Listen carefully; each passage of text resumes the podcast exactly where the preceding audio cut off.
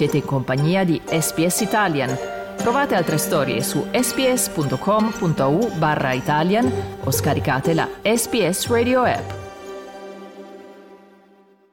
Io sono Dario Castaldo e voi siete all'ascolto di un podcast in italiano di radio SBS, nel quale quest'oggi vi raccontiamo la storia di una giovane coppia italiana. Da qualche anno vivono in Australia dove si sono scontrati, e questo è il nodo della loro disavventura, con la burocrazia e con il percorso per ottenere la residenza permanente Down Under a raccontarci questa storia è proprio una dei due protagonisti. Lei è una ragazza torinese, si è trasferita in Australia nel 2019, proprio allora ha ottenuto il suo primo visto working holiday all'età di eh, 30 anni. Con che intenzioni lo facciamo dire direttamente a lei? Buongiorno e benvenuta su Radio SBS. Ciao Dario, grazie mille per questa intervista. Eh, dunque, tutto vero quello che hai, che hai, detto, sono venuta in Australia quando avevo 30 anni per vivere un'esperienza diversa, mettermi alla prova, ehm, con la mia laurea a pieni voti, con un'esperienza nel turismo di più di 5 anni, insomma pensavo di avere delle buone prospettive. Poi mi sono ritrovata a fare la cameriera i primi mesi, come immagino succeda a tantissimi ragazzi appena arrivano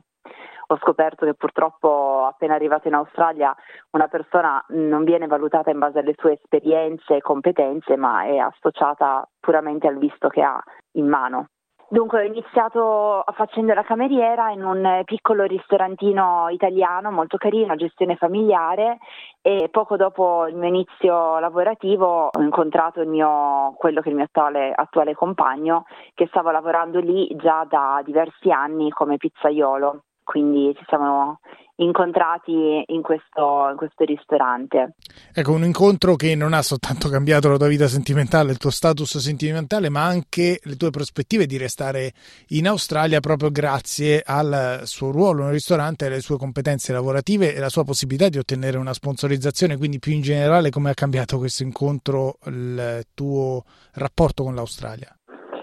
Sicuramente trovare poi una persona eh, con cui condividere gioie e dolori in un paese così lontano, quando sei così lontano da tutti, mh, mm, aiuta e non poco, devo essere onesta. Eh, io comunque ho finito, ho portato termine il mio working holiday e ho dovuto poi applicare per uno student visa il motivo molto semplice, il mio compagno era in una situazione di bridging visa da diversi anni, per l'esattezza era in bridging visa da tre anni quando io l'ho conosciuto, a causa di errori eh, dovuti a um, immigration agent eh, purtroppo un po' svogliati o non molto competenti. Nel caso specifico eh, l'immigration agent del caso aveva dimenticato di um, attaccare dei documenti alla sua applicazione di sponsor. Di conseguenza eh, il mio compagno, dopo aver ricevuto una primo rifiuto di visto, ha riapplicato eh, sempre purtroppo con lo stesso errore perché lui non sapeva di questo errore eh, ed è stato messo in bridging visa per tutto questo tempo. Um, quando poi io l'ho conosciuto, insomma, um, mi sono resa conto della sua situazione, diciamo che gli ho dato un po' una sveglia perché devo dire la verità, l'avevo trovato un po' demoralizzato, ecco, intorpidito. Abbiamo cambiato immigration agent, ne abbiamo trovato uno, grazie a Dio, un pochino più sveglio che ha visto l'errore e ci ha portato tramite tribunale per dimostrare che insomma la mancanza eh, non era stata fatta eh, dal mio compagno, ma era purtroppo un errore dovuto all'immigration agent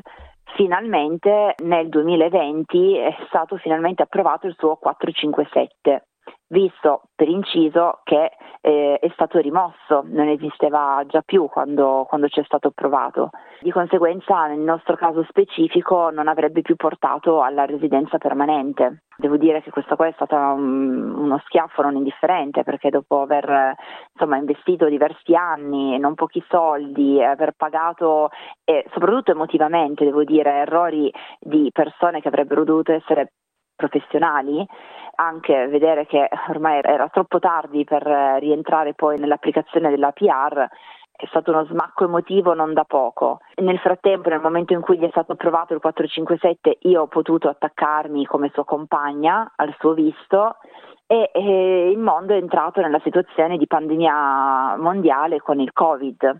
Covid che, eh, devo dire la verità, ha causato ovviamente tantissimi problemi in tutto il mondo, ma qua in Australia eh, ha fatto un pochino re- realizzare che la forza lavoro degli immigrati è necessaria, essenziale per l'economia australiana, di conseguenza sono state cambiate poi delle leggi e eh, quasi miracolosamente io e il mio compagno siamo rientrati, siamo stati ripescati per essere di nuovo eligible per l'applicazione del, del visto permanente. È stata una notizia inaspettata e quasi veramente cioè, miracolosa Ecco, a quel punto come vi siete regolati, come vi siete adattati a queste nuove prospettive che si sono aperte con il cambiamento di atteggiamento del governo australiano nei confronti degli immigrati? Ovviamente il mio compagno ha comunicato la buona notizia al suo datore di lavoro, che anche qui, tra parentesi, è sempre stato lo stesso, quindi gli anni sono, sono passati, il mio compagno ha iniziato a lavorare in quel ristorante nel eh, 2015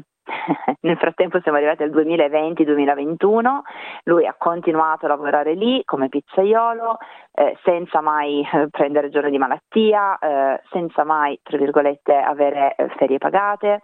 eh, senza mai avere un sabato o una domenica liberi, insomma tutti i sacrifici che eh, sono stati fatti per parecchio tempo, insomma comunque finalmente vedevamo la luce in fondo al tunnel, quindi grande speranza, iniziamo subito a prepararci, a preparare tutte le carte del caso, quando la data si avvicina perché avremmo comunque dovuto aspettare lo scadere del nostro 457 per poter applicare, quindi sarebbe successo lo scorso novembre, novembre 2022. Abbiamo pagato l'avvocato, abbiamo preparato tutte le carte, tutti i documenti, eccetera, eccetera, eh, eravamo pronti. A poche settimane dall'applicazione il datore di lavoro, tenuto a presentare anche lui dei documenti eh, per l'applicazione, ha iniziato a cambiare diciamo, il suo atteggiamento e dire sì ok io i documenti ce li ho pronti però voglio che tu rinunci a tutte le ferie che hai maturato in questi anni perché io non te le voglio pagare. Eh, voglio che tu mi ridia indietro cash i soldi della superannuation che io ti ho pagato in tutti questi anni. Mm, insomma ha fatto delle richieste assolutamente illegali che non stanno in cielo né in terra ehm, mettendo il mio compagno con le spalle contro il muro perché sappiamo benissimo quanto vale eh, il sogno di una PR e pensando di prenderlo così eh, con l'acqua alla gola, facendogli delle richieste di estorsione e minaccia non indifferenti. Eh, il mio compagno, devo dire la verità, grazie a Dio ha avuto la forza di non cedere a questi ricatti, però vi lascio immaginare che quello che abbiamo ottenuto è stato vedere il nostro sogno andare in mille pezzi. Ecco, a questo punto perché non vi siete rivolti ad un sindacato, comunque un'associazione, a un avvocato per tutelare i vostri interessi e la vostra posizione? Ecco, questa è veramente una domanda molto pertinente. Il problema è che nel 2016, quando eh, il capo del mio compagno gli ha proposto lo sponsor, gli ha proposto uno sponsor come restaurant manager eh, dettato dal fatto che forse poteva essere più facile l'ottenimento, perché forse gli conveniva, perché tra parentesi eh, uno chef guadagna un po' di più rispetto a un restaurant manager nella maggior parte dei casi. Eh, il mio compagno all'epoca, figurarsi, con la proposta di uno sponsor pieno di gratitudine, pieno di così, eh, ingenuità eh, intenzioni di rimanere nel paese senza pensarci tanto ha consentito essere sponsorizzato come restaurant manager che non era la sua posizione, lui ha sempre lavorato come pizzaiolo. Di conseguenza eh, adesso che ci siamo ritrovati ad affrontare questa situazione purtroppo ci siamo rivolti a dei legali i quali ci hanno mh, mm, sconsigliato, comunque messo davanti al rischio che noi corriamo nel denunciare questa persona perché purtroppo anche il mio compagno, volente o nolente, risulta colpevole di aver dichiarato di lavorare in una posizione eh, diversa da quella che effettivamente era la sua, quindi per la legge dell'immigrazione australiana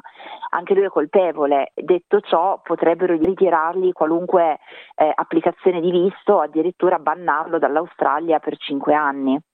quindi cornuti e mazziati, come si suol dire. Anche se, come tu stessa hai sottolineato, c'è stata una parte di responsabilità da parte del tuo ragazzo nell'accettare delle condizioni che non erano in linea con quelle lavorative, quindi un compromesso in seguito al quale la legge che non ammette ignoranza adesso vi chiede di assumervi le vostre responsabilità. Ecco, non sapendo che sviluppi avrà questa vicenda, non potendoci neanche pronunciare sui possibili sviluppi di questa vicenda, ti chiedo comunque qual è la morale di questa storia. Quindi, da una parte, che bilancio vi sentite di fare, dall'altra, che tipo di consiglio vi sentireste di dare tu e il tuo ragazzo a tutti coloro che come voi si imbarcano in questa avventura con l'obiettivo di restare in Australia avendo sperimentato vostro malgrado che ci sono comunque eh, delle trappole lungo il percorso, ci sono dei pericoli che si rischia di sottovalutare. Guarda Dario, che bilancio, eh, ti dico la verità, dopo settimane di shock eh, emotivo non indifferente, quello che mi, sent- che mi lascia veramente con l'amaro in bocca è, è scontrarmi con la realtà che un paese eh, come l'Australia, fondato sull'immigrazione, che ha si è reso conto eh, in, proprio in questi, questi, ultimi anni di quanto sia essenziale l'immigrazione per la sua economia, in un modo o nell'altro permetta situazioni del genere, perché eh, purtroppo è anche da dire che eh, la, la, la disavventura mia e del mio compagno non è la sola, ce ne sono parecchie, eh, quindi questo mi, mi, dispiace moltissimo. Quello che mi sento di dire a tanti ragazzi che stanno intraprendendo eh, la loro avventura in Australia è semplicemente questo. State attenti, l'Australia non è la terra dei sogni, è un paese che è vero dà opportunità ma chiede anche un caro prezzo indietro. Eh, io avrei tanto voluto che qualcuno mi aprisse gli occhi eh, anni fa appena ero arrivata e che li avesse aperti anche il mio compagno. Non fatevi prendere dalla... Eh, non accettate tutto, ecco. Eh, ci sono purtroppo delle decisioni che sul momento non sembrano avere poi chissà quali grandi conseguenze, ma che invece poi con l'andare avanti degli anni e eventualmente di, con le applicazioni di visti vi si possono ritorcere contro. Quindi è vero, purtroppo stiamo pagando le conseguenze di eh, una scelta sbagliata che è stata fatta a monte, chi l'avrebbe mai detto? In conclusione, visto che hai detto, mi sembra in maniera anche un po' amara, che a vostro avviso l'Australia non è il paese dei sogni, ti chiedo se, a prescindere dall'esito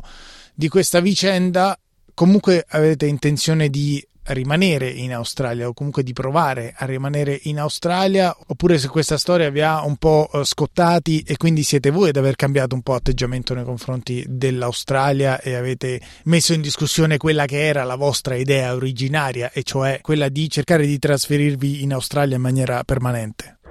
Eh Dario, eh, guarda, non avessimo investito così tanti anni, così tanti sacrifici, così tanta veramente sofferenza, sofferenza intendo per la distanza dalla famiglia, dagli affetti, da tutto. Abbiamo passato due anni chiusi in una prigione dorata durante la pandemia, insomma sono stati veramente mh, anni difficili ehm, e ne abbiamo investiti parecchi, mio compagno nello specifico nove anni. Per quanto siamo molto bruciati da questa situazione, al momento stiamo ancora cercando di trovare un modo per poter rimanere, per non vedere tutto quello che abbiamo fatto andare veramente in fumo, perché, mh, ripeto, due persone eh, come noi, oneste, eh, buoni lavoratori, eh, che hanno fatto sempre tutto quello che gli è stato richiesto di fare per colpa di errori burocratici di immigration agent e per colpa di un datore di lavoro disonesto e meschino, ecco la stanno pagando molto cara. Ripeto, come noi purtroppo ce ne sono tanti in giro, quindi veramente la nostra storia la sto condividendo per cercare di rendere altri ragazzi consapevoli di quello che può succedere. Ecco. Volete ascoltare altre storie come questa? Potete trovarle su Apple Podcasts, Google Podcasts, Spotify o ovunque scarichiate i vostri podcast.